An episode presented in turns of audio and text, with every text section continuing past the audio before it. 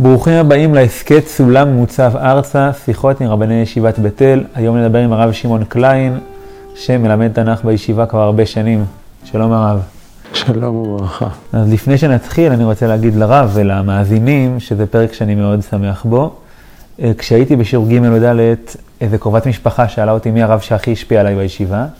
אמרתי לה, היו לי כמה רבים, כל אחד השפיע עליי, אבל הרב שהכי השפיע עליי זה רב שמלמד שיעור תנ"ך פעם בשבוע.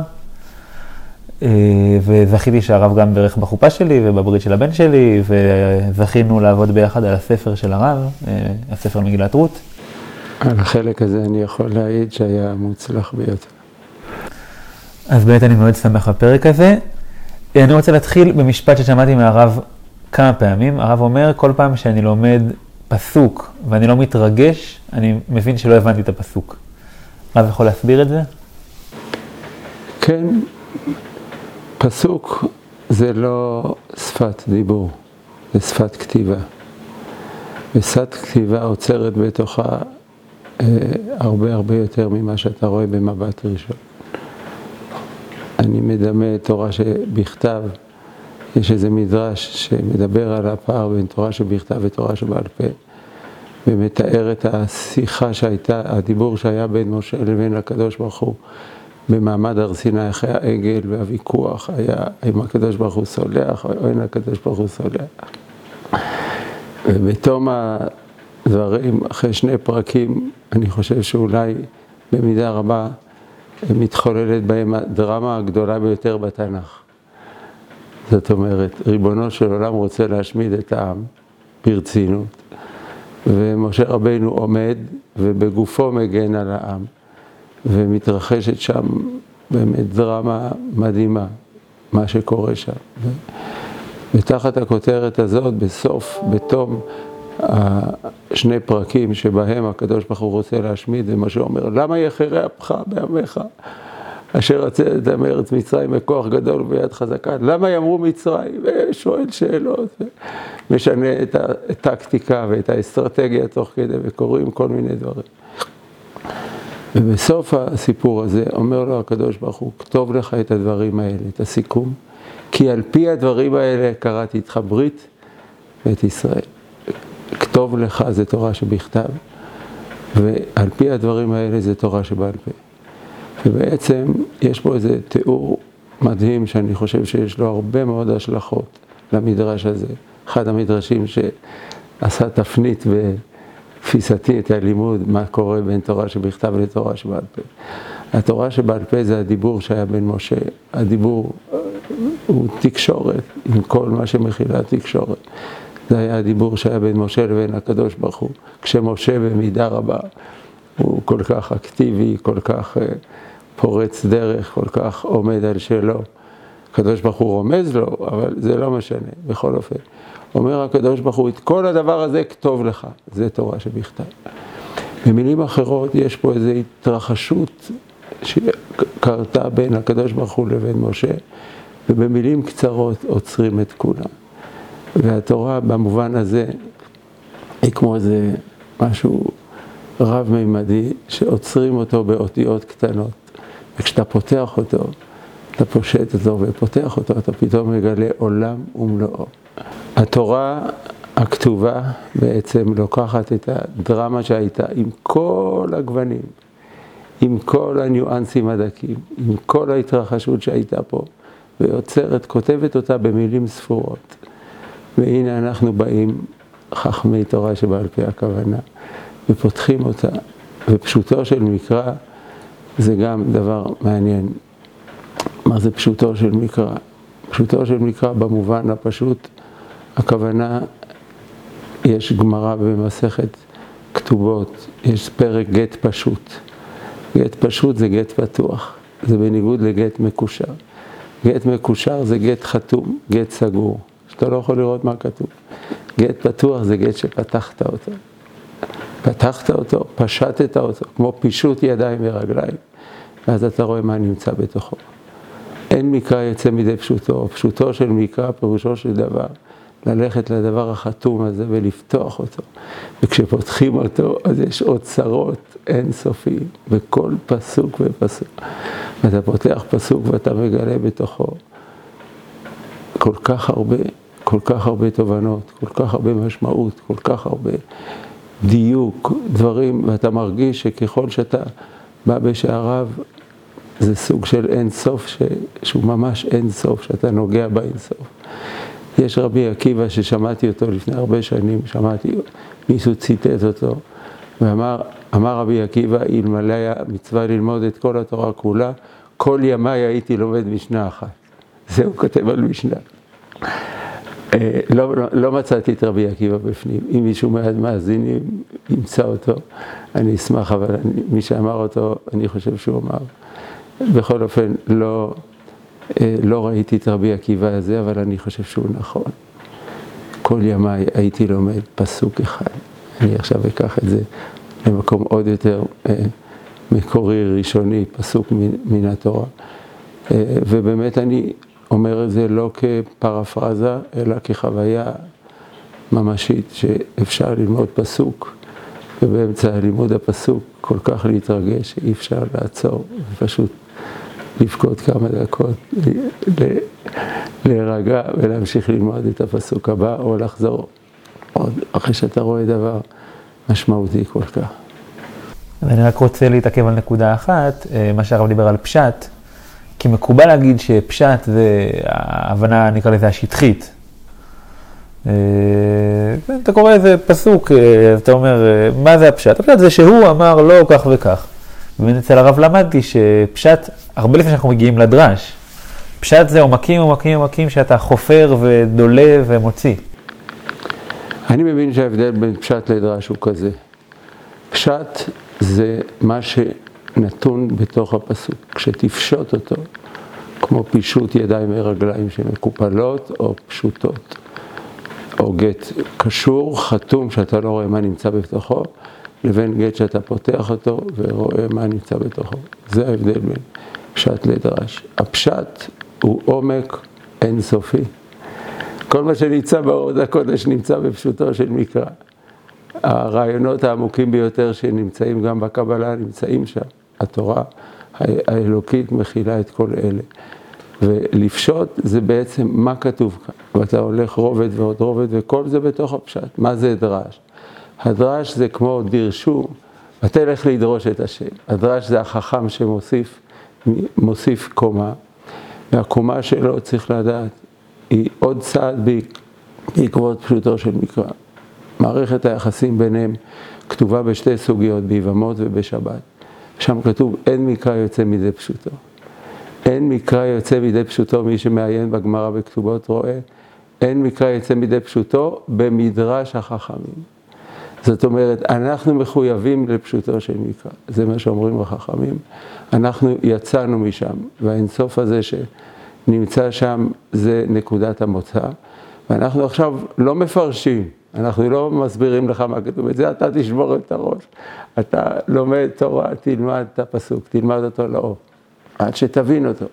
בא החכם ואומר, על בסיס הדברים שראינו, על בסיס הרעיון העמוק שראינו בתורה שבכתב, בואו נלך צעד אחד נוסף, והצעד אחד הנוסף הזה הוא ההשלכה של הדבר הזה. ואז הייתי אומר שהמדרש הוא סוג של דיבור עם, עם התורה שבכתב, דיבור עם התורה ודיבור עם נותן התורה. הקדוש ברוך הוא אמר איזה משהו, אנחנו אומרים, טוב, אז הבנו לעומק מה הוא אומר, אז נלך צעד אחד נוסף, נרחיב את הדבר הזה, נ, נ, נשליך אותו באיזושהי צורה. והייתי, אם הייתי מנסה לדמות מה קורה בשמיים באותו רגע, כשחכם דורש איזו דרשה ככה מיוחדת, אז, אז הקדוש ברוך הוא אומר, זה לא מה שאמרתי, זה בפעם הראשונה. אחרי זה אומר הקדוש ברוך הוא, איזה יופי, איזה מתוקים הבנים. למה הם מתוקים? כי, כי זה ממש, זה, זה, מושל, זה כמו שאנחנו לפעמים יכולים להגיד משהו, ומישהו אומר בשמי משהו, ואני אומר, לא אמרתי. והוא חוזר עוד פעם אחרי זה, וואו, אבל תודה, תודה רבה, אני מאוד שמח לשמוע. זה ממש מתאים למה שאמרתי. אז אני חושב ככה היחס ביניהם. ועוד מילת מפתח זה הקשבה. למה הרב קורא הקשבה? מה אני קורא הקשבה? הייתי הולך צעד אחד אחורה לשני מונחים. מונח אחד ראייה ומונח אחד שמיעה. השמיעה קשורה ויקשב השם וישמע. ההקשבה זה הפעולה והשמיעה זה התוצאה, זה ההתרחשות. אז באמת יש את שני החושים האלה, שאיתם אנחנו בעצם פוגשים את העולם, אבל פוגשים את העולם בשתי צורות. הראייה היא בעצם לפגוש את העולם באופן חזותי, תבניתי יותר. אני מסתכל עליך ורואה, ואני יכול עכשיו לחשוב מה, מה אתה חושב, מה אתה, מה אתה רוצה להגיד לי וכן הלאה. אני לא יכול לדעת. אבל אני יכול לנתח דברים, יכול לנתח בשכל. הראייה נמצאת במקום הזה של, הייתי אומר, הדבר שהוא תבניתי, חזותי. השמיעה היא בעצם איזשהו קול פנימי שאתה משמיע. הקול הפנימי יכול להיות קול בתוכך, יכול להיות קול שאתה משוחח איתי ואומר לי אותו. כשאני שומע את הקול שלך, אני פוגש עולם פנימי יותר, אשר הקול הראשון. אבל שני, שני החושים האלה, הם בעצם נצרכים זה לזה, הם משלימים אחד את השני. זאת אומרת, אי אפשר בלי זה, אי אפשר רק לשמוע, רק לשמוע זה קצת להיות בהווה, וקצת להיות במקום הפנימי, אבל אין גוף, אין מציאות, אין משהו מוחשי, מעשי. הייתי אומר שאפשר ככה לבנות איזושהי טבלה, פעם בניתי טבלה, ראייה שמיעה, ולראות שורה ארוכה. טבלה של מה? של דברים במציאות או בתורה? במציאות, וממילא גם בתורה אפשר לראות את הקשר של הדברים. אז אמרתי, התבניתי וזה פנימי יותר. הראייה יכולה לתפוס תמונות גדולות. השמיעה היא מתייחדת יותר. היא לא מתפרסת. שתי, תרי קלה לא משתמע, אומרת הגמרא. שני קולות, כבר אי אפשר לשמוע. אתה צריך להתייחד. הראייה אה, היא קשורה לשכל יותר. השמיעה קשורה למפגש חי. מפגש עם החיים, מפגש עם איזה קול פנימי. מפגש חי, כמו שאמרתי. אז אם כן, יש שני צדדים, שני, שתי תנועות כאלה, שתי עמידות, שתי עמדות של לימוד, ושתיהן נצרכות.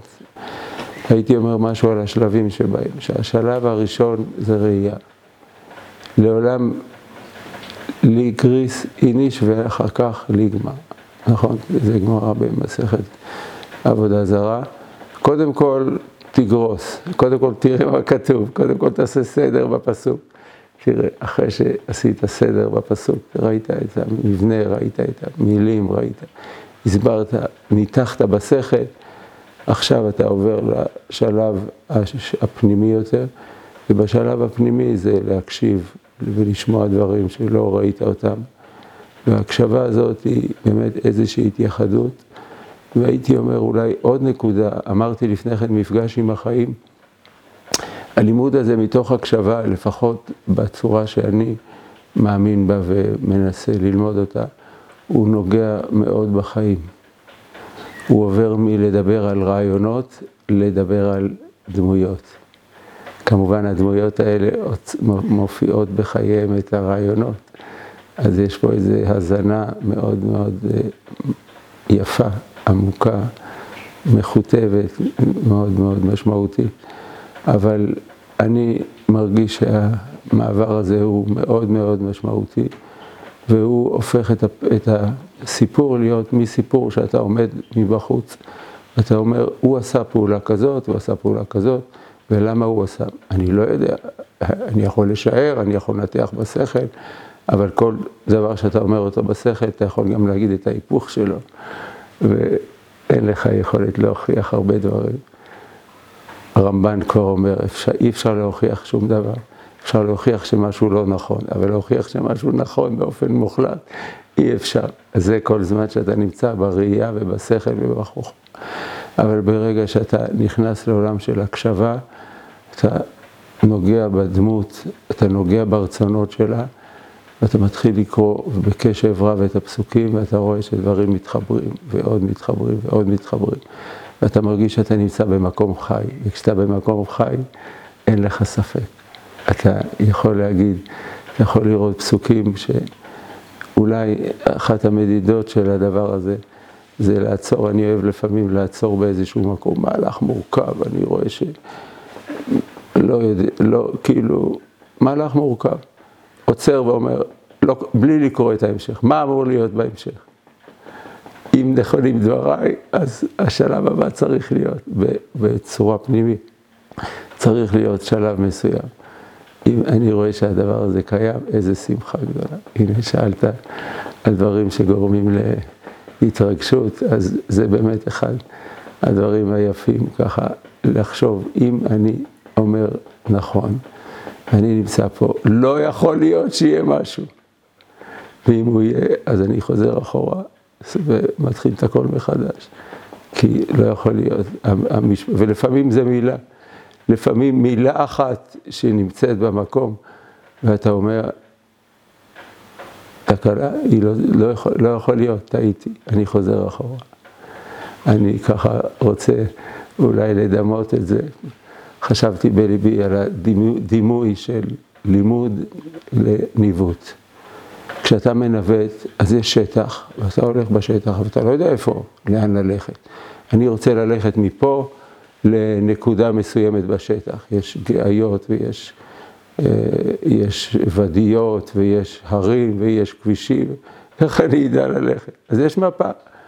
המפה היא, היא הדבר שבעצם מסביר לך, הפרשנות שאומר לך, תראה, הוא נותן שמות לכל דבר ומראה לך את הסיפור. אז אתה מנתח מפה, אז אתה מנתח מפה. עכשיו אתה אומר, טוב, אני נמצא במקום הזה, ועכשיו אני הולך לפה, והולך לפה, והולך לפה.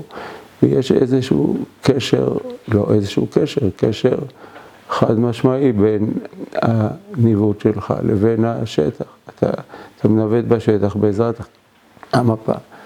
התובנות שלנו, ההסברים שלנו, זה הדרך שלנו לנווט בתוך הפסוקים. אבל מה קורה כשאתה מנווט בתוך הפסוקים ופתאום יש לך מילה לא מתאימה? לא יכול להיות. אז, לפעמים, אז מה עושים הרבה פעמים? אמרו, טוב, אז... תאר לעצמך בניווט, אתה הגעת לאיזה מקום, ועכשיו יש פה כיפה, במקום ודי. מה אתה אומר? בסדר, רוב, רוב הפרטים היו מדויקים, בסך הכל זה בסדר, יש פה כיפה, יש פה בעיה, אבל נסתדר איתה. תמשיך לנווט ותראה איך תסתדר, תראה לאן תגיע. זה, זה כל אחד, כל מי שהיה פעם בניווט בבד אחד או באיזה מקום. ניווט רציני יודע את הדבר הזה. ברגע שפרט אחד לא מתאים, אז אני לא אומר, בלימוד זה מורכב יותר. לפעמים הבניין הופך להיות יותר מורכב. אבל בכל אופן לדעת שזה ככה. ולהתייחס בכובד ראש וכל פסוק מספר לך איזשהו סיפור. וזה היה כסוג של כותרת, אבל בפועל איך זה נראה? זאת אומרת, איך אני מקשיב? מה אני, מה אני שומע? איך מקשיבים? כאילו, אני, אני תמיד רואה שהרב רואה מילים מסוימות, או יש כל מיני כללים שהרב עובד איתם. כן. נכון. יש הרבה כללים, הרבה כלים. אפשר לגעת בכמה מהם? כן. קודם כל, שום דבר לא מובן מאליו.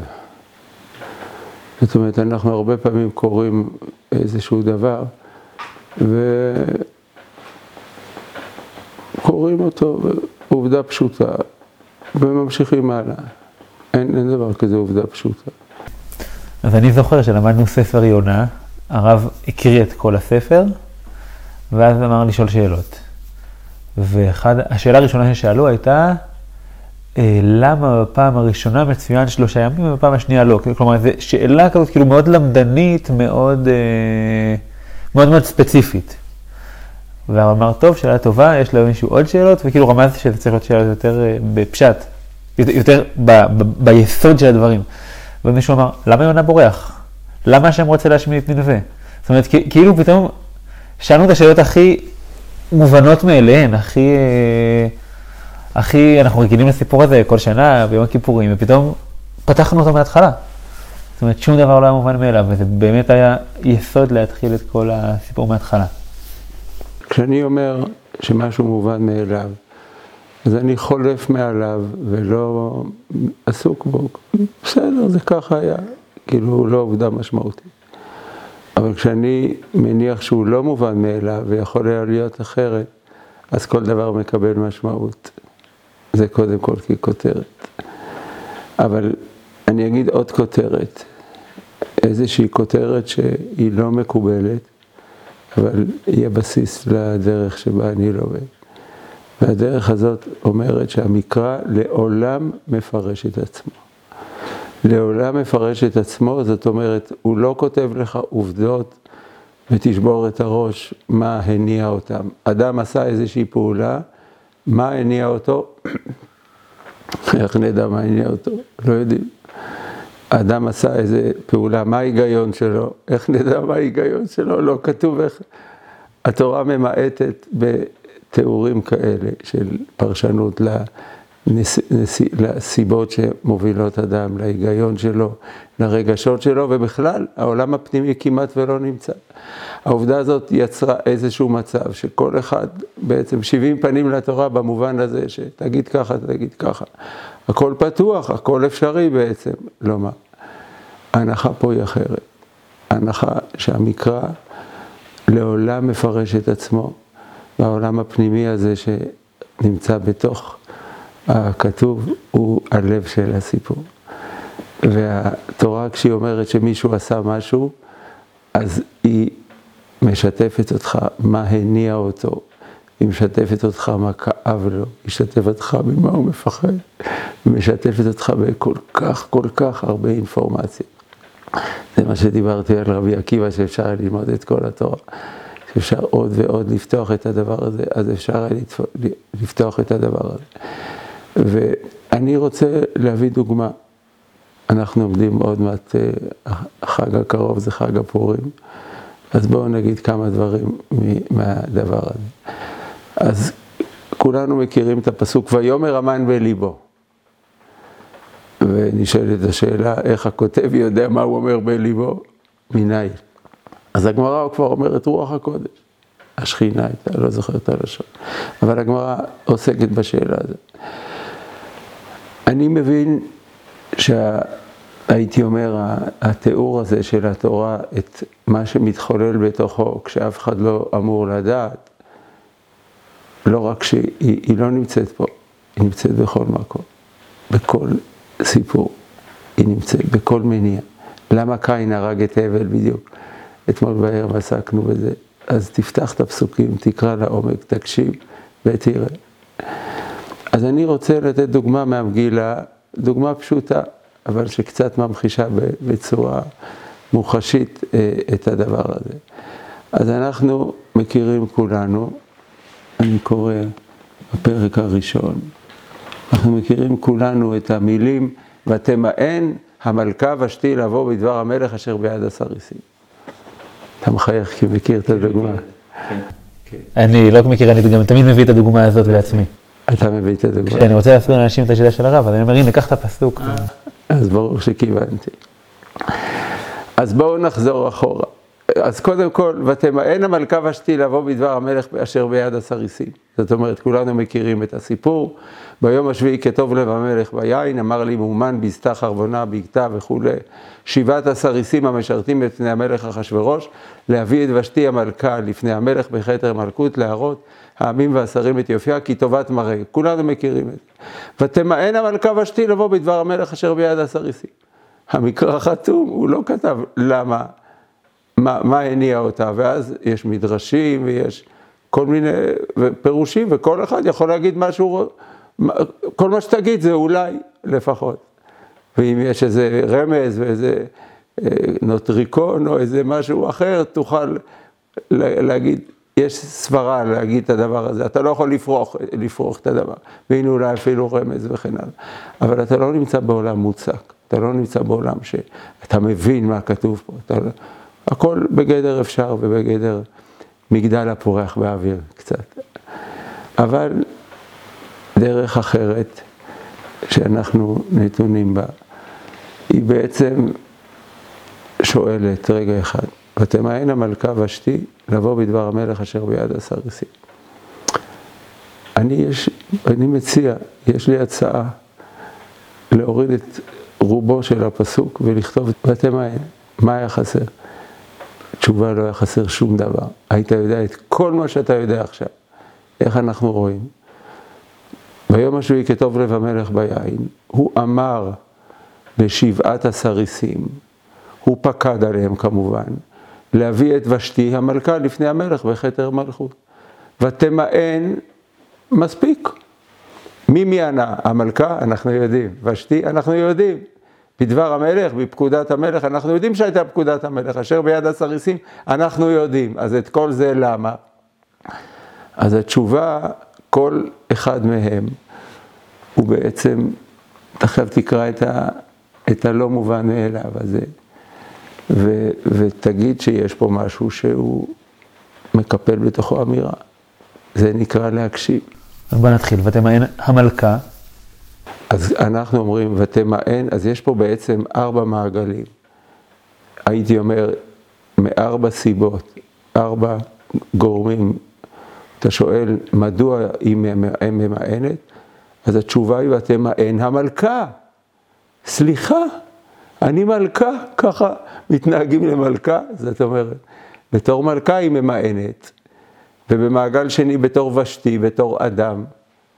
אדם חירותי, אדם שיש לו כבוד. זה הדבר השני. הדבר השלישי, בדבר המלך, ניחא הייתי מוכנה לבוא, היית מבקש, מה זה בדבר המלך, מה זה הפקודות? שאתה נותן לי לבוא בצורה כזאת, ועוד ביד הסריסים, תשלח שר חשוב, תשלח אה, שרים, קבוצה ש... ת, תשלח בצורה מכובדת. מה זה הדבר הזה? ביד הסריסים? ותמאן המלכה, ותמאן.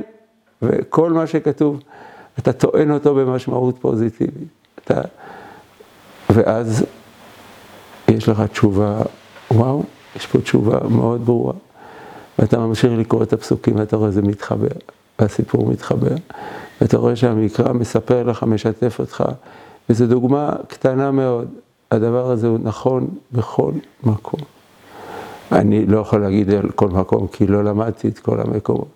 אבל בהרבה שנים האחרונות, כשאני לומד תנ"ך ולומד ככה, רואה ברכה גדולה ורואה איך הסיפור מתחיל להתחבר כשאתה ער לדבר הזה, ואתה לוקח אותו, ברצ... אתה, אתה קשוב אליו, ואתה מחויב אליו, אז אתה רואה פתאום נרקם מתחת לפני השטח, נרקם סיפור, והסיפור הוא פנימי, ומעמדה של האישה, והיכולת של המלך לפקוד עליה בצורה לא מכובדת, זה לב הסיפור שם, הוא נרקם קדימה ונר...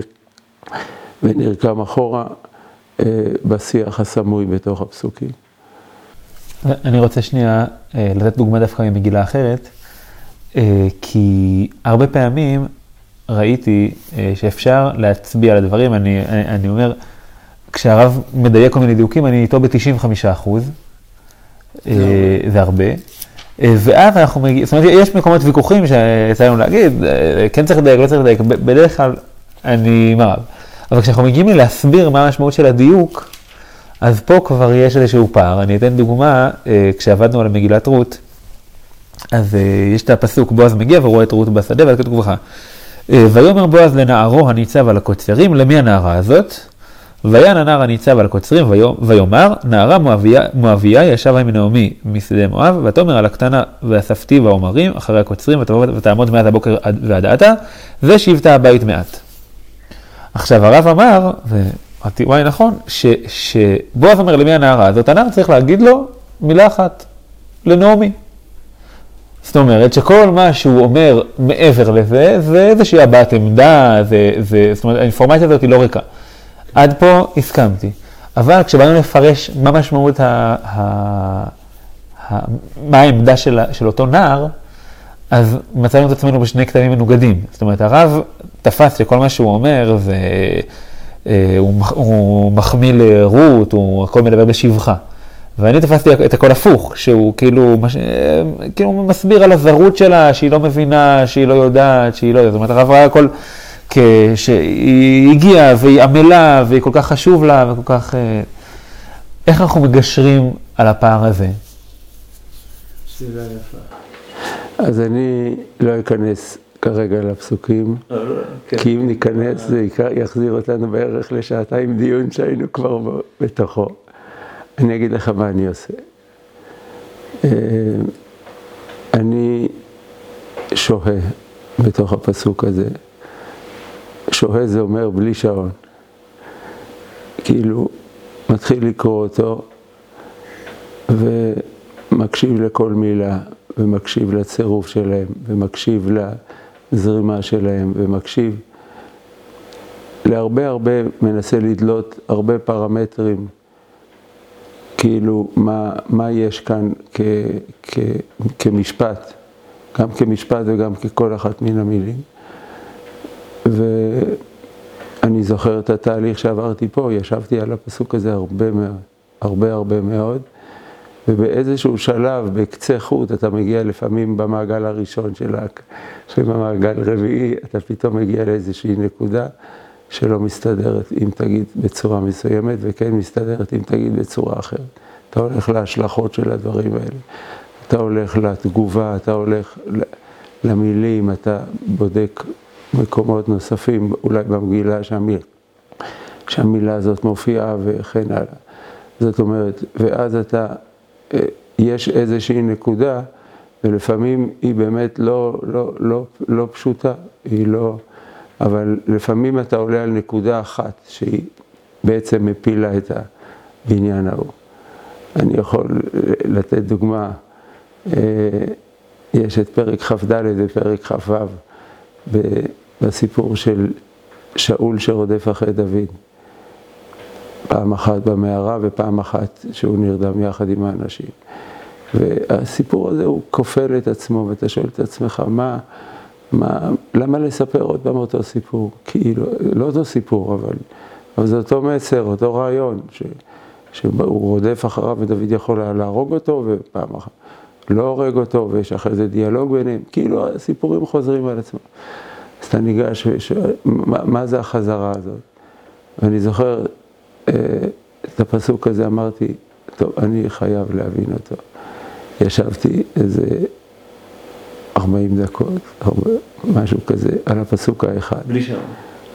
בלי שעון, אבל על הפסוק האחד הזה. לקרוא, לקרוא, לקרוא, לקרוא. ואז ראיתי שם כמה דברים. הייתי בטוח, אמרתי, התשובה, ב... התשובה בידינו, איזה שמחה כזאת. צהלת ניצחון.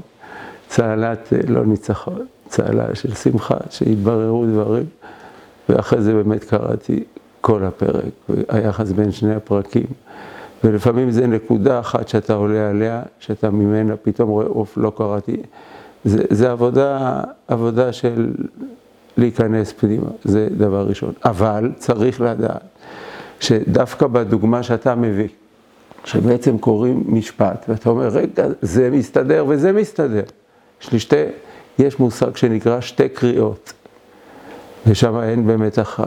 אבי ואימו, ואבי ואימו לא ידעו כי מהשם מכיתו ענה ומבקש מפלישתי. זו דוגמה מוכרת. אבי ואימו, שמשון רוצה, תנו, רוצה לרדת, יורד לארץ פלישתים, הוא רוצה, תנו, רוצה, תנו לי אישה, רוצה אישה ואישה. מה זה הדבר? אין בבנות עמך שאתה הולך אל הפלישתים. ואבי ואימו לא ידעו כי מהשמי, כי תואנה הוא, שמשון מבקש מהשם, כי תואנה הוא, הקדוש ברוך הוא, מהשם הוא, מבקש מפלישתים. האם, האם ניתן להכריע? לא, לא ניתן להכריע. אז זו דוגמה מאלפת למקום שאין הכרעה. אז באמת שתי האפשרויות האלה קיימות. לפעמים אין הכרעה, ואז באמת המקרא לוקח אותך לשני המקומות, ואז השאלה המעניינת למה הוא בחר לעשות את זה, כאילו זה לא... פתר את כל השאלות, מה, מה יש בה, בכפילות הזאת, למה, למה זה ככה, ואז אתה שומע שתי קריאות שבאמת מהדהדות אחת לשנייה. כאילו זה לא סתם שני פירושים, זה, זה שני פירושים, אם, אם באותו פסוק שמו שתי קריאות, מזמן אותך לאיזשהו מקום מרתק, מעניין, אבל אלה שתי אפשרויות שאני רואה. אני שמתי לב שהרבה פעמים זה מגיע מאיזשהו הבדל באופי. כאילו, אני יכול להגיד מה ההבדל האופי אולי ביני לבין הרב בהקשר הזה, אבל כאילו שהרבה פעמים אני אמשוך לאותו כיוון והרב לאותו כיוון. מצוין. קודם כל, התורה כתובה וניתנה לכלל ישראל. ואין ספק שבית שמאי באו לתורה וראו משהו אחד. ובית הלל באו לתורה וראו משהו אחר. בהרבה מקומות. או יכול להיות שגם ראו דברים דומים, אבל לקחו אותם למקומות אחרים. יותר מנקודת מבט אחת על העולם. וכל אחד מנקודת המבט שלו רואה איזשהו דבר, מציאות אחרת. וזה בסדר. הבסדר הוא באמת בניואנסים, הייתי אומר, ב... בכל מיני היבטים אנחנו אומרים שזה לגיטימי. אנחנו אבל לא חושבים שכל העולם הוא יחסי. אנחנו חושבים שהעולם יש גם דברים שהם אובייקטיביים, העולם הוא לא. הפוסט-מודרניזם רואה את העולם כולו סובייקטיבי. הכל זה נקודת מבט שלך. אז אתה רואה ככה את החיים. וזה מה שעבר עליך, אז אתה עכשיו, הפרשנות שלך לכל דבר היא מסוימת. ומישהו אחר רואה את הדברים ממקום אחר, אז הכל אצלו אחרת, ואין שום קרקע יציבה. בהקשר הזה, התשובה שאני נותן אה, היא לחזור לראשונות, ולפתוח את פרק א' ופרק ב', ולראות בפרק א' ופרק ב' אה, את ה... שני מופעים. פרק א' ופרק א' של בראשית. בראשית, כן. פרק א' הוא פרק של בראשית, ברא אלוהים את השמיים ואת הארץ, והארץ הייתה תוהו ובוהו וחושך על פני תהום, ורוח אלוהים מרחפת על פני המים, והפרק הזה זה פרק שבו הקדוש ברוך הוא אלוקים בורא את העולם. הפרק הזה כולו מנקודת מבטו של הקדוש ברוך הוא, שלושים ואחת פעם הוא מופיע, השם אלוקים, בפרק הזה, והוא מגלם את המעשה האלוקי. הוא מגלם את הקדוש ברוך הוא שהוא הריבון, הוא הקובע, הוא הבורא, הוא, הוא התכלית של הכל, וממילא גם האדם בצלם אלוקים. מעלתו של האדם שהוא בצלם אלוקים ברא את, את האדם, זה פרק א'. פרק א' זה פרק אובייקטיבי, פרק מוחלט. עכשיו, המוחלטות הזאת היא לא פשוטה. חז"ל אומרים, רצה הקדוש ברוך הוא לברוא את העולם במידת הדין, וראה ש... שאין, שאי אפשר, שהעולם לא יכול לעמוד, ושיתף עימה את מידת הרחמים, זה פרק ב'. פרק א', זה מוחלטות, אבל זה מוחלטות מופשטת. כי מי שמסתכל בפשוטו של מקרא, אני אומר, רואה, ויברא אלוהים את האדם. מה זה האדם? את המין האנושי. רגע, זה לא אדם מסוים? לא, זה לא אדם מסוים. גם את התנינים ואת בעלי החיים ואת העצים וכן הלאה. זה לא דבר מסוים. זה איזשהו דבר, הקדוש ברוך הוא ברא, בראשית ברא אלוקים את השמיים ואת הארץ, את הקוסמות. ברא את ה... והאמירות אלוקיות המוחלטות מתייחסות לאיזושהי אמת שהיא טרנסידנטית, טרנסידנטלית, מעל העולם, נבדלת, גבוהה. אלוקית, שאין לה עדיין אחיזה במציאות. רק אחרי פרק ב' שמתאר את אותו דבר מנקודת מבט אחרת, הסיפור הזה לובש, קורם אור וגידים, וכשהוא קורם אור וגידים, אז יש כבר בן אדם. ויש בן אדם, אז יש כבר נקודת מבט. ויש כבר נקודת מבט, אז יש נקודת מבט סובייקטיבית, שמסתכלת. עכשיו, גם בסובייקטיבית יש סובייקטיבית אישית, יש סובייקטיבית קולקטיבית, יש מבט של איש ומבט של אישה, בגדול, נשי וגברי יקראו לזה, ויש מבט של מישהו מסוים, איש מסוים ואישה מסוימת, זה לא אותו דבר. אז זה יכול להיות במעגלים שונים, אבל בכל אופן, פרק ב' הוא פרק כבר שהאדם קורא שמות, וכשאדם קורא שמות, אז הוא רואה ככה ומישהו אחר רואה אחרת, וזה קיים. אז מה שאני רוצה להגיד, שהעולם שלנו בנוי ככה, שיש את היחסיות ויש את נקודת המבט, ואת הדבר הזה אני אומר לצד פרק א' שאומר יש גם את האובייקטיבי, יש את המוחלט האלוקי, כי באמת פרק א' זה מנקודת מבטו של אלוקים, פרק ב' זה פרק היצירה. האדם לא בורא, האדם יוצר, האדם מקבל את המקום שלו. הפסוק שהכי מראה את זה בצורה יפה, אני חושב, פסוק שהקדוש ברוך הוא מביא לאדם את בעלי החיים, וכל אשר לראות מה יקרה לו. לראות זה אומר שהוא הולך שלושה צעדים אחורה, מסתכל ואומר בוא נראה מה, הקדוש ברוך הוא מחכה לראות מה האדם יקרה, ובעצם יש פה פינוי מקום. אז יש נקודות מבט שונות, אבל באיזושהי זיקה לתיאור שתיארתי, אז יש נקודות מבט שונות מצד אחד, מצד שני העולם הוא לא אה, סובייקטיבי באופן מוחלט, בכלל לא. יש לו גם עוגן, יש לו אלוקות שעומדת, ובין שני הכתבים האלה הדברים נעים. כולנו מכירים את הביטוי שבעים פנים לתורה, והרבה פעמים לוקחים אותו לאיזשהו מקום שבעצם כל אחד אומר מה שהוא אומר, שבעים פנים לתורה, שבעים נקודות מבט, ובעצם הכל אפשר ואין להקשות. התיאור הזה, התוצאה שלו הרבה פעמים זה שיש מישהו שאומר, מסביר ככה ומישהו מסביר ככה, ולא קרב זה אל זה כל הלילה, אין בכלל תשתית שאפשר לעמוד עליה ולהתווכח, לא מתווכחים. חסיד ברסלב ואיזושהי ליטאי, תשים אותם מול פרשת שבוע, תגיד להם תלמדו בחברותה.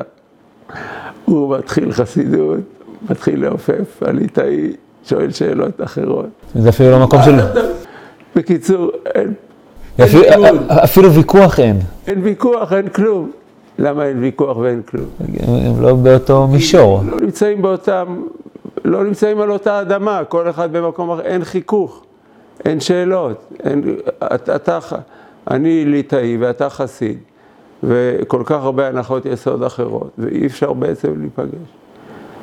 הנה, זה, זה העומק של שבעים פנים לתורה, מי שמסביר ככה את שבעים פנים לתורה, הוא מגיע למקום הזה, ואי אפשר ללמוד ביחד. והתורה כתבה כל כך הרבה פעמים, תורה אחת תהיה לכם, זה לא תורה אחת, זה שתי תורות, זה שלוש תורות וזה שבעים תורות. ו- ובעצם זה כיוון אחד. אבל אני חושב שיש מבט אחר. אני פעם חשבתי על כך שבעצם שני מצבי הצבירה האלה הם קשורים לשני שני, שתי פרשיות או, או נושא שנמצא בשתי צורות. שלב שבו הותרו הבמות, שלב של היתר במות, בשלב של איסור במות ירושלים. כשנבנית ירושלים עולמית, אין במה. מה זה במה? במה זה מקום שעובדים את השם. אז אני חי בשבט אפרים, ויש לי במה במקומי, ואני מקריב שם קורבנות, ואני עובד את השם. ואתה בשבט בנימין יש לך במה, ומישהו בשבט יהודה, כל אחד יש לו במקום אחר. אז הוא עובד את, את הקדוש ברוך הוא במקום אחר לגמרי. ו- ולא קרב זה אל זה, אין קושיות, אין חיכוך, כי זה נמצא פה וזה נמצא פה, ממש כמו הסיפור הזה. הסיפור של ירושלים, שהקדוש ברוך הוא בחר בה לשכן שמו שם, והבחירה בירושלים מכל שבטכם, היא בעצם מספרת סיפור אחר. המקום אשר יבחר השם מכל שבטכם לשום שמו שם, אז הוא בחר אותו מכל שבטכם, אבל כל שבטכם נמצאים שם. אז באים לירושלים מישהו משבט אפרים, ובא לירושלים מישהו משבט מנשה, ומישהו משבט יהודה, ומישהו משבט דן, ובאים כולם באותם ימים לירושלים, עולים לרגל, ומתחככים זה בזה. לא היתר במות שכל אחד נמצא בחצר הפרטית שלו, ואומר תיאוריה ואף אחד, ו- ולעצמו. שהתורה מדמה את זה לעבודה זרה, לא תעשו כן להשם אלוקיכם, שם הם כל, על כל הר ועל כל גבעה ועל כל מקום היו עושים. לא, פה אנחנו עולים לרגל. העלייה לרגל אומרת נפגשים, מתווכחים. וכשמתווכחים, אז בעצם מגלים, כל אחד מגלה שהאמת היא יותר גדולה ממה שנמצאת בכיסו.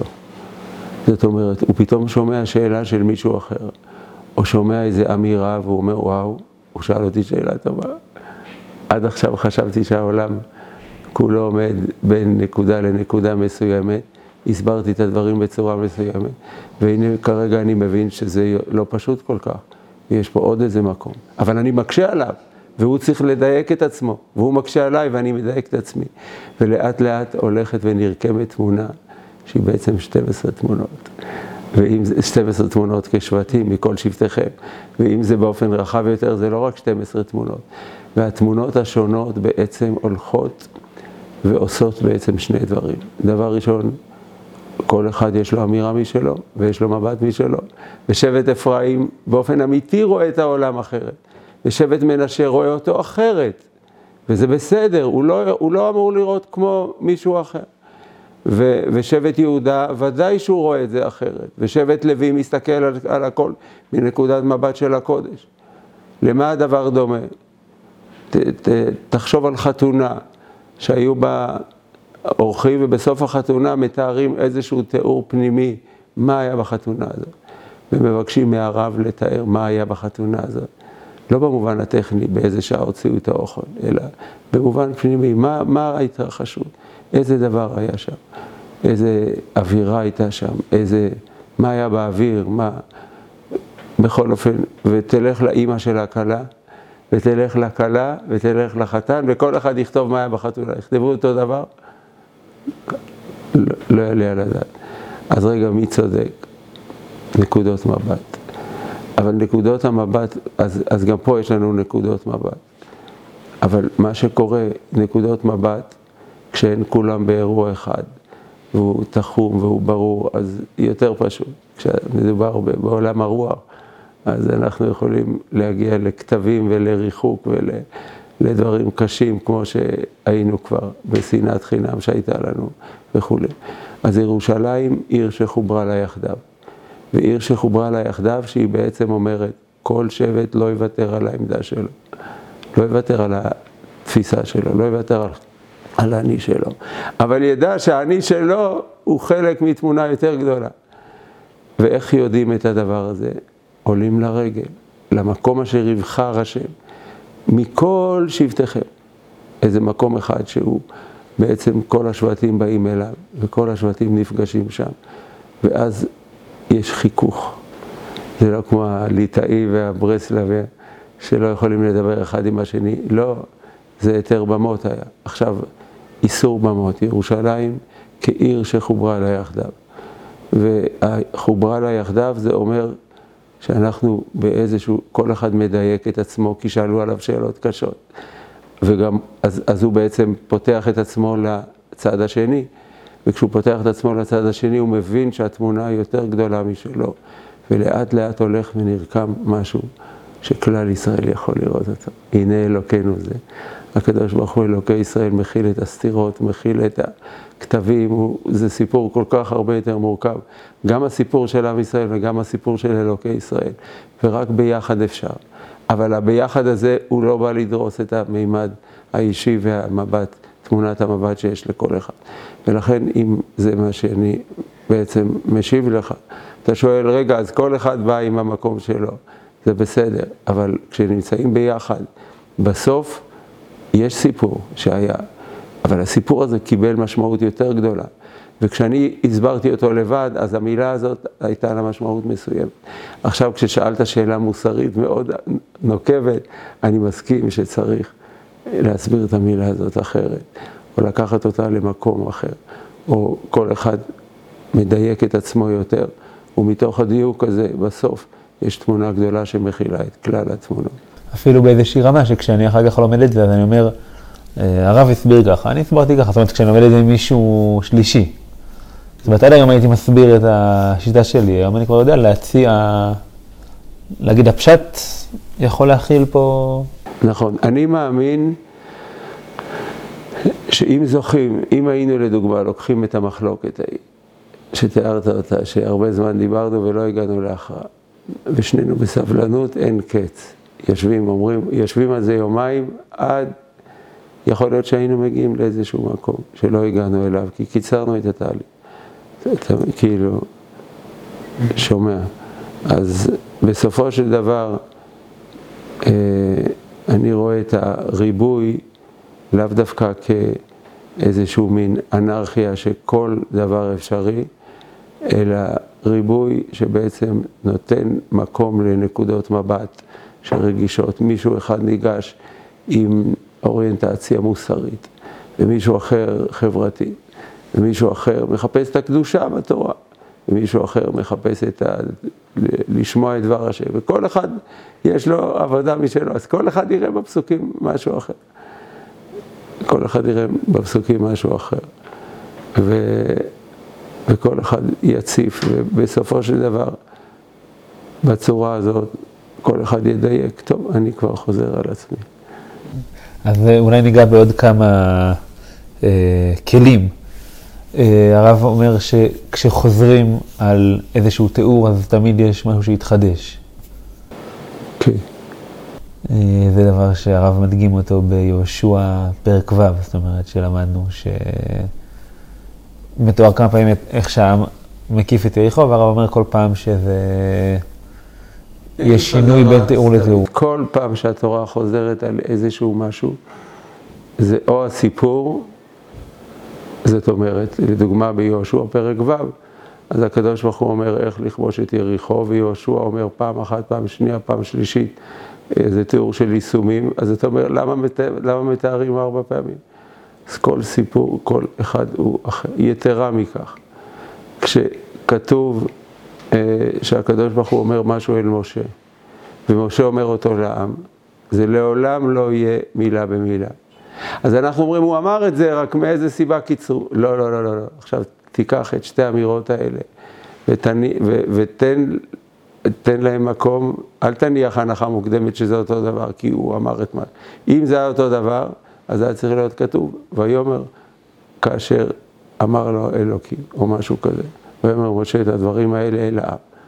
אפשר, ואז... אפשר אפילו לכתוב את זה. מה? אפשר אפילו לכתוב את זה, כי הרבה פעמים גם לא כתבו... נכון, לפעמים זה כתוב, לפעמים. נכון, אז באמת זה, זה קיים. אבל כל מקום שכתוב שמשה אומר לעם את מה שאמרו לו, תסתכל, תראה פער בלתי יאומן. פער עצום בין התיאור הראשון. או כשיש תיאור ליישום, זאת אומרת, מתארים, הקדוש ברוך הוא מצווה משהו, וכתוב מה עשו, תעמיד אותם אחד מול השני. זה אחת הברכות שיש במחשב, שאתה יכול להעמיד דבר שהיה קשה לעשות אותו פעם, ואני אומר את זה לא, לא תיאורטית. אני את שנות לימודיי הראשונות בבית מדרש, למדתי בלי מחשב, והכל בידיים, וכל כך הרבה דברים אי אפשר לעשות. אתה מעמד אותם אחד מול השני, אתה מעמד ורואה את הפערים, אתה יכול לעשות טבלה מדויקת שתציף לך את כל ההבדלים בצורה שאי אפשר לברוח, ואי אפשר להתעלם מהם. ופתאום אתה רואה, וואו, משה אמר משהו אחר. ואתה שואל, מה פשר ההבדל? ואז אתה רואה שזה עולם ומלואו יש פה. זאת אומרת, זה, זה לא אותו דבר, זה חידוש עצום בעצם מה שיש פה. ולפעמים אפילו היפוכי דברים, ופתאום אתה מגלה שהקדוש ברוך הוא אומר משהו אחד, ויהושע בעצם עושה משהו אחר לגמרי. חזיתי, ואז אתה פתאום מבין טוב, אז למה הקדוש ברוך הוא מגיב כפי שהוא מגיב, וכל מיני דברים הולכים ומתבררים. אבל זה באמת כלי מאוד משמעותי. המקרא לא חוזר על עצמו. זאת אומרת, זה לא, המקרא לא חוזר על עצמו לשם, אלא המקרא לא חוזר על עצמו. יש חזרות, איפה שיש חזרה, גם את זה צריך להבין, מה, מה זה החזרה הזאת, מה המשמעות החזרה. אבל איפה שיש שינוי, לראות בדבר הזה פתח לפער בין איך הדבר מנקודת מבט אלוקית, לבין העובדה שהקדוש ברוך הוא מפנה מקום לבני אדם להביא לידי ביטוי את עצמם. את, בזיקה לדבר השם, לא בניגוד, עם, כמו תורה שבכתב ותורה שבעל פה. מה שאמרנו לפני כן על מדרש החכמים, זה לא פרשנות למקרא. התורה אמרה איזשהו דבר, החכם שומע, והחכם מתרגם את זה ומחדש ואומר איזשהו דבר שהקדוש ברוך הוא לא אמר אותו. ואפשר לראות את זה בפסוקים בצורה מאוד מאוד יפה, מאוד משמעותית. אני חושב שאחד, הייתי אומר, אחד השינויים הגדולים שאני מייחל להם ומתפלל שיקרו, כי אני רואה בהם ברכה גדולה ורואה בהם הרבה מאוד משמעות זה שהתובנה הזאת של נקודות המבט האלוקית והאנושית ייפתחו, שהעולם ייפתח אליהם ויקשיב להם וישים לב אליהם. זה פותח את התורה למקומות חדשים מאוד מאוד משמעותיים. כי מה שמונח בעצם בתוך הסיפור הזה, זה שהקדוש ברוך הוא לא כובש את לב עבדיו. ושהתורה היא הרבה הרבה פחות הוראות ופקודות והרבה הרבה יותר. הקדוש ברוך הוא אומר ומחכה לשמוע מה אברהם אבינו עונה. הקדוש ברוך הוא נמלך באברהם, וכשאברהם אומר, השופט כל הארץ לא יעשה משפט, הקדוש ברוך הוא הזמין אותו לשם, פינה לו מקום.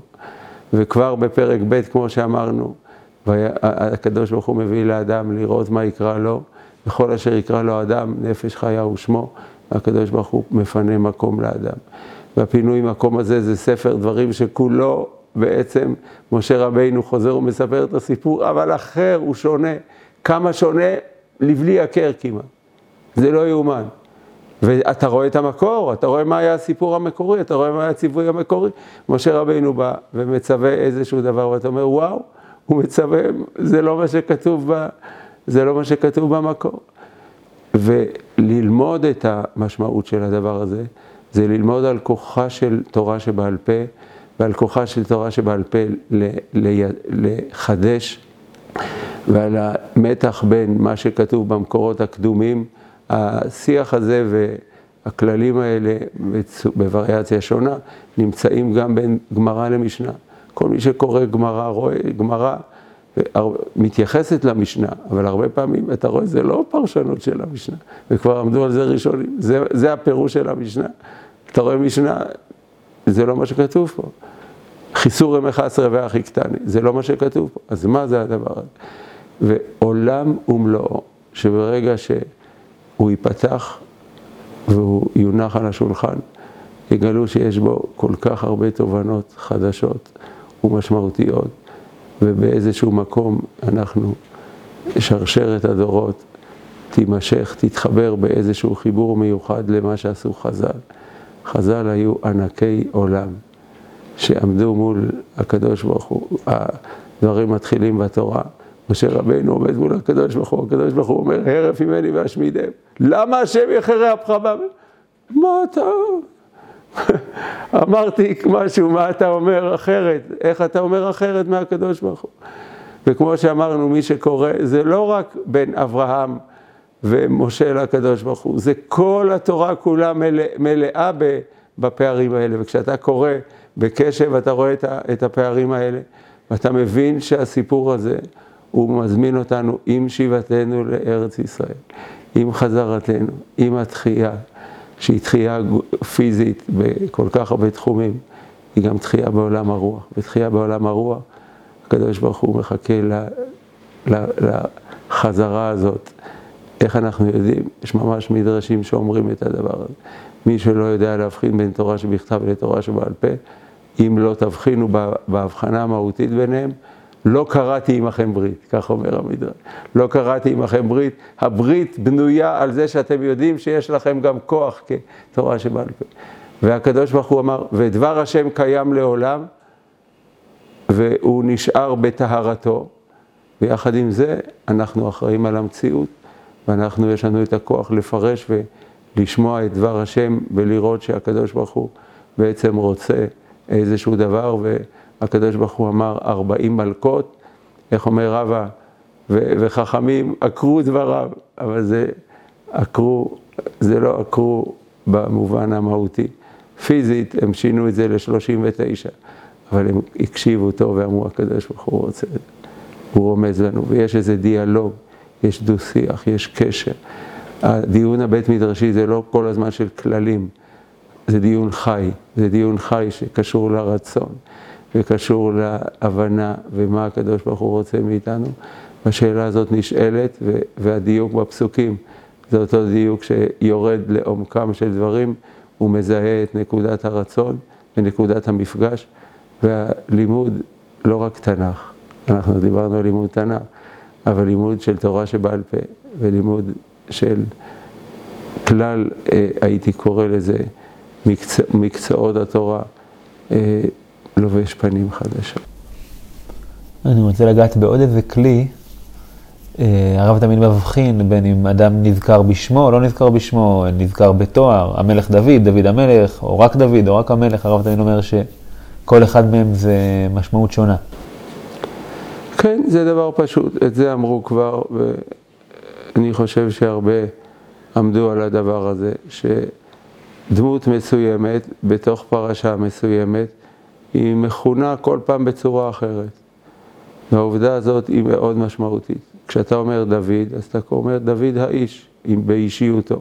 כשאתה אומר המלך, אז גם היום, כשאומרים ראש הממשלה אמר, מי, מי, זה כאילו לא מזכירים את שמו, זה לא קשור ל, ל, לאישיות הספציפית שלו, לעמדתו, זה ראש ממשלה, ראש הממשלה. אבל כשאתה אומר, דוד, אתה מדבר על נחזור למלך, אתה אחרי זה אומר, המלך דוד, אז הוא מלך, והאישיות שלו יש לה איזה ביטוי, אבל הסיפור הוא ממלכתי.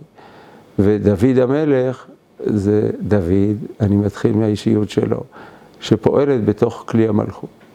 עכשיו, הדברים האלה הם רציניים ביותר, ואני אתן דוגמה, דוגמה של פרשה שאני מרגיש שצריך, שעושים עוול בצורה שלומדים אותה. סיפור של מרד אבשלום.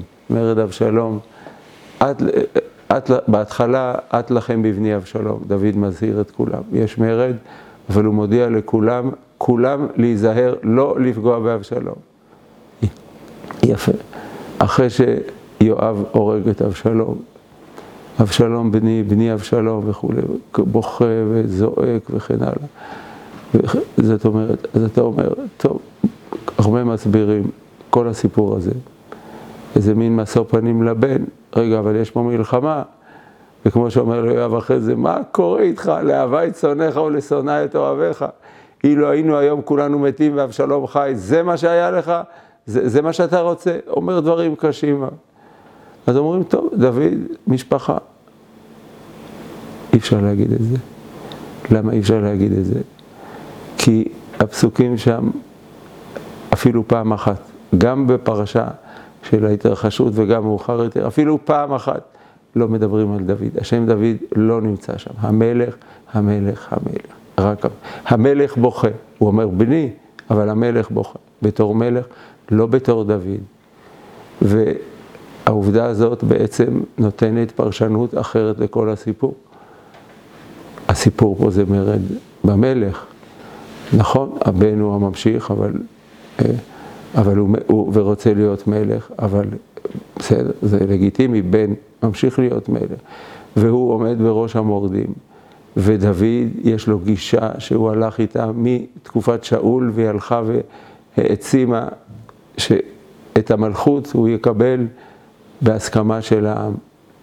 ומי שמורד בו, לא, עריפת הראש היא לא הפתרון, כי, כי יש פה משהו שהוא... אני אחראי עליו ולוקח אחריות.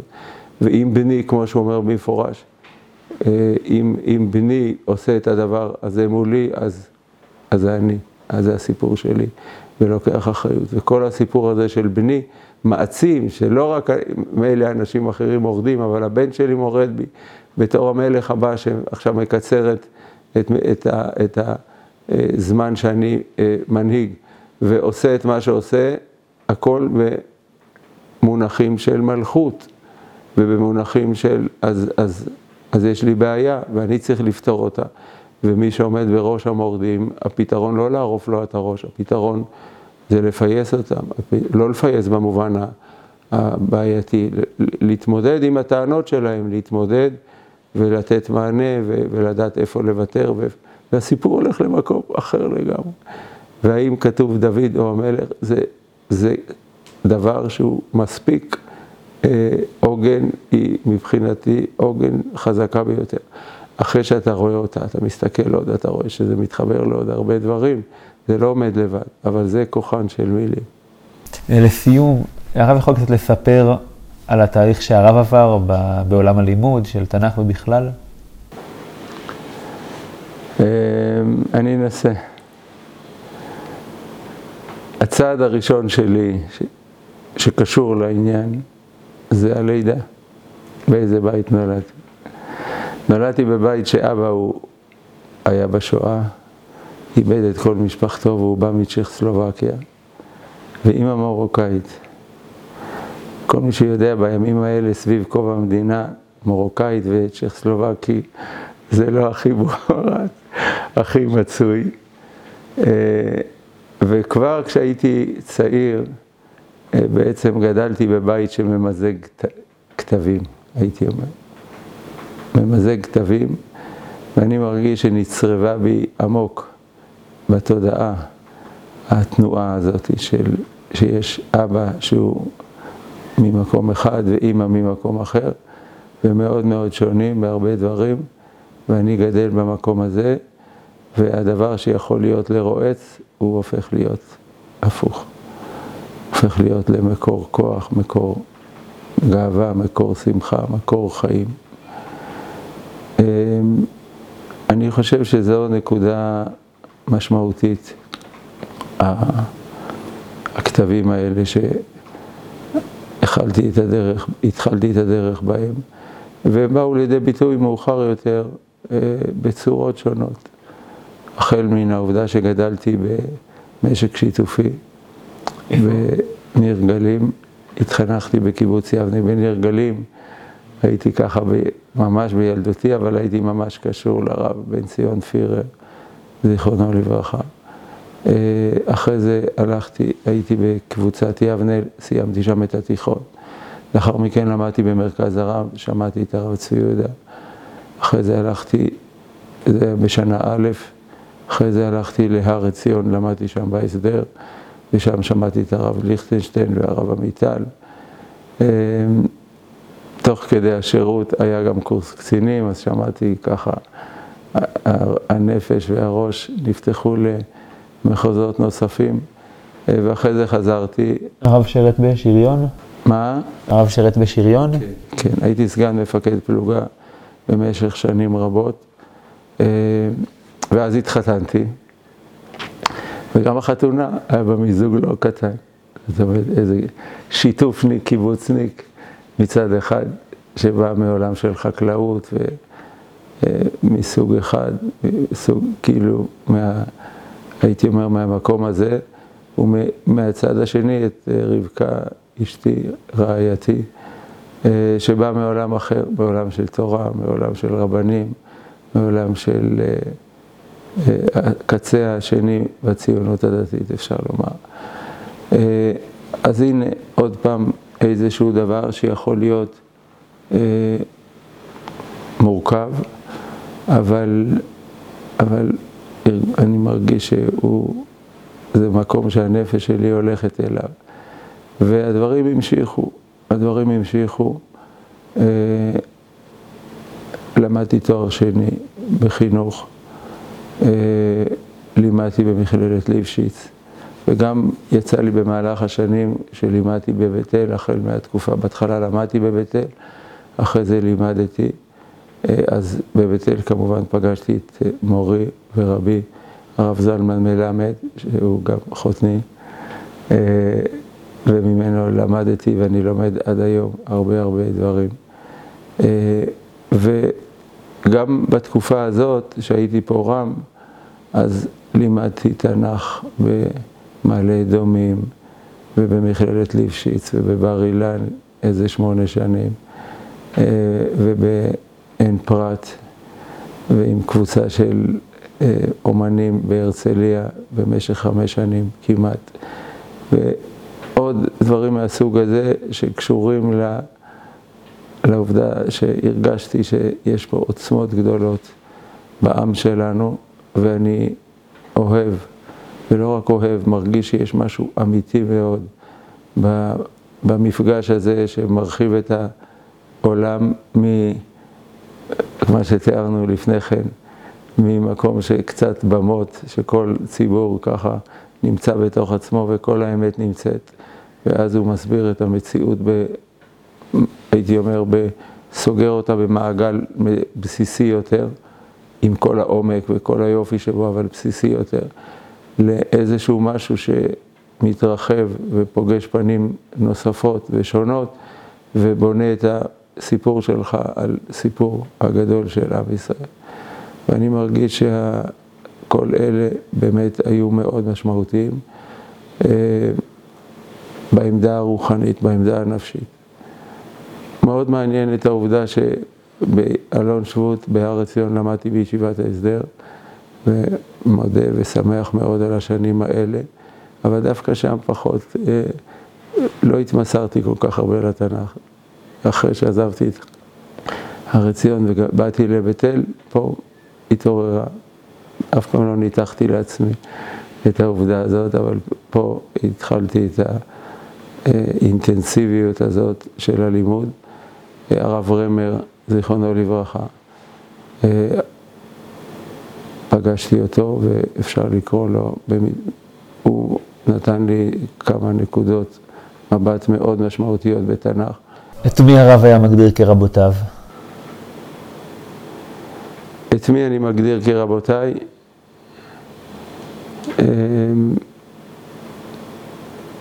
הרבה. הרבה אנשים, הרבה רבנים.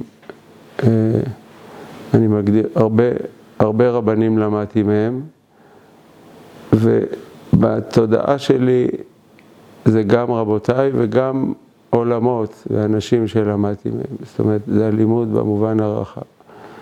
אז כמו שאמרתי, התחלתי את ילדותי בקיבוץ, אפשר לומר, במשק שיתופי ובקיבוץ הדתי, ושם היה הרב פירר, אבל זה בתור ילד קטן, אבל בכל אופן נרקם קשר משנינו, משני הצדדים, קשר מיוחד, שנתן את אותותיו בנפש, לא, לא בלימוד. החל בשנה שלמדתי במרכז הרב, הייתי בא לשיעורים של הרב צבי יהודה ואפילו לסעודת שבת, והרגשתי איזה משהו שקיבלתי מהמקום הזה. אז הרבנים במרכז הרב, באותה כמעט שנה שלמדתי שם. אחרי זה רבני הר עציון, שזה גם הרבנים כמו הרב מידן, הרב ביק ורבנים אחרים מעבר לראשי הישיבה שאמרתי. אז הם היו, וגם הרבני התנ"ך, שמעתי אותם. הרב ברויר, הרב יואל בן נון, הרב מידן ועוד. מאוחר יותר בבית אל, כמו שאמרתי, הרב זלמן ורמים אחרים, שאומנם אני עכשיו יחד איתם רם, אבל מבוגרים ממני ושמעתי בהם, הרב סמוטריץ', היינו חברותה ועוד.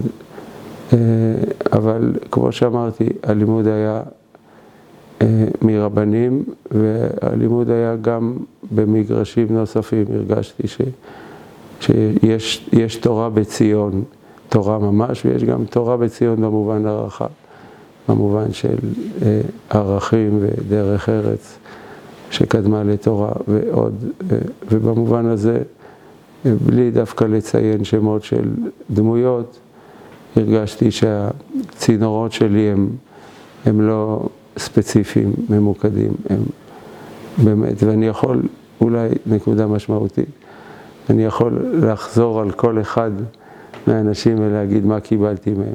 זאת אומרת, משהו במודעות שלי הייתה, זה שעכשיו אני לומד באיזה מקום, אני, אני רוצה להבין את תורת המקום. אני רוצה להבין את, ה, את ראש הישיבה, או רוצה להבין את הרמים, או אדם שאני לומד ממנו. ובמקביל התרחשו שני תהליכים. תהליך אחד, באמת להתרחב, להתרחב ולשמוע תורה רחבה, תורה שיש בה פנים שונות, תורה שמכילה הרבה. זה דבר אחד.